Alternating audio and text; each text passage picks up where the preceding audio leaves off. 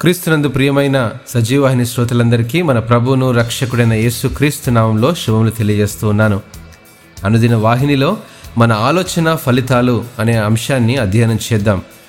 ఒక విషయాన్ని గుర్తుపెట్టుకోండి మన కలిగే సమస్యలు మన ఆలోచనలు బట్టే కలుగుతుంటాయి.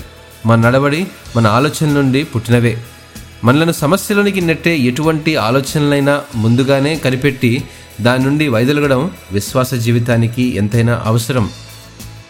కావున మీ ఎందు దయచూపవల్లని యహోవా ఆలస్యము చేయుచున్నాడు.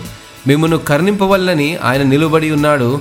యహోవా న్యాయము తీర్చు దేవుడు ఆయన నిమిత్తము కనిపెట్టుకుని వారందరూ ధన్యులని యశ్య గ్రంథం ముప్పైవ అధ్యాయము పద్దెనిమిది వచనంలో మనం గమనించగలం.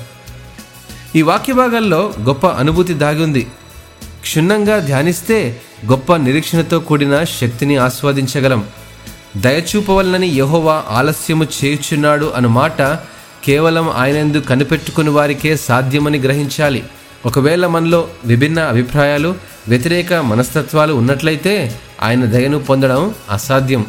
యహోవా న్యాయమును తీర్చు దేవుడు అని నమ్మినట్లయితే ఆయన మంచివాడు కాబట్టి మనకు ఎప్పుడూ మంచే చేయగలడనే నమ్మకమే మన ఆలోచనలను మార్చడమే కాదు కానీ మన జీవితంలో సమస్యల నుండి తప్పించబడి మంచి వైపు ప్రయాణిస్తాము అనటలో ఎట్టి సందేహము ఉండదు. మన జీవితాలను మంచిగా మార్చుకునే ప్రక్రియ మన మనసులో నుండే ప్రారంభమవుతుంది. దేవుని ఉద్దేశాలను మరియు ప్రణాళికలను మన జీవితంలో నెరవేర్చడం గురించి తెలుసుకున్నప్పుడు మరియు ఆయన నిమిత్తము కనిపెట్టుకున్నప్పుడే మనం దేవుని కరుణగల మార్గంలో నడవడం ప్రారంభిస్తాము. దేవుడు మంచి ఆలోచన ఫలితాలు దయచేసే జీవితాన్ని మనందరికీ దయచేయనుగాక. ఆమెన్.